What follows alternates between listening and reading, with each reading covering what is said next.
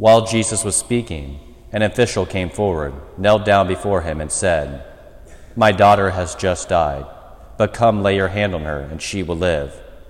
Jesus rose and followed him, and so did his disciples. A woman suffering hemorrhages for twelve years came up behind him and touched the tassel on his cloak. She said to her, said to herself, If only I can touch his cloak, I shall be cured. Jesus turned around and saw her and said, Courage, daughter, your faith has saved you.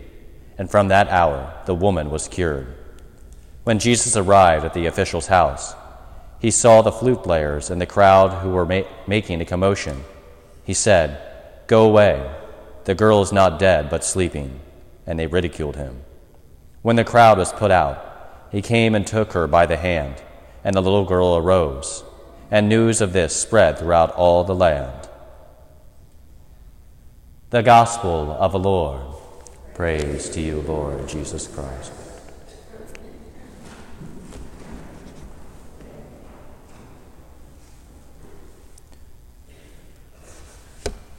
On this Independence Day, I don't know why I thought of this, but you know, sometimes I unfortunately fall into the you know YouTube wormhole. And I remember watching this. I don't know what show it was from, but this assume it was some sort of show or movie, I'm not real sure which. But there was this little interaction between, I believe, the hero and his mother.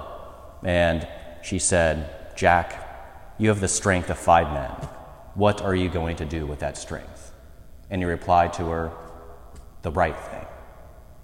I think whenever it comes to the freedom that we celebrate today on this Independence Day of our country, we oftentimes, yes, obviously, it is a good thing to celebrate the freedom that we have received as a nation, as an American people. But then the question also arises what are we going to do with that freedom? What are we going to do with that strength that has been given to us? The freedom to live out our faith. And the response should be the right thing.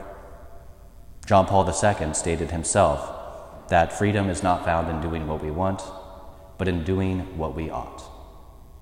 As we celebrate on this day, we need to remember the words of St. Paul, as he said to the Gal- he told the Galatians that you have been set free in Christ, but do not fall back into slavery to unrighteousness, to the flesh, but instead serve in freedom Christ himself and become a slave of Christ. We, too, as an American people, and in particular as American Catholics, what are we to do with the freedom that has been given to us? We have been given more freedom than 99% of people that have ever lived. What will we do with that freedom? And we should seek to do the right thing. We should seek to become saints. Archbishop John Carroll even stated that it is perhaps just as meritorious that while we may not suffer the same sort of persecutions, while we may, may not be confronted with as many tribulations directly. It is perhaps more meritorious that we are free to do as we wish, to then choose to honor God with our lives, to not give in to the flesh, to not give in to what often so often our hearts desire, but instead to serve Him in freedom of heart is perhaps in the same level of merit as the early martyrs. This is important for us to call to mind, to cultivate, and to foster.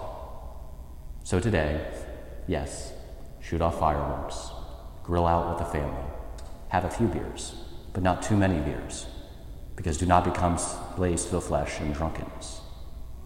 It is important for us to live in freedom, to live for others, to live for Christ. Let us seek to do with the freedom that has been given to us the right thing to serve God in all we do, and to become the saint that He is calling each of us to be.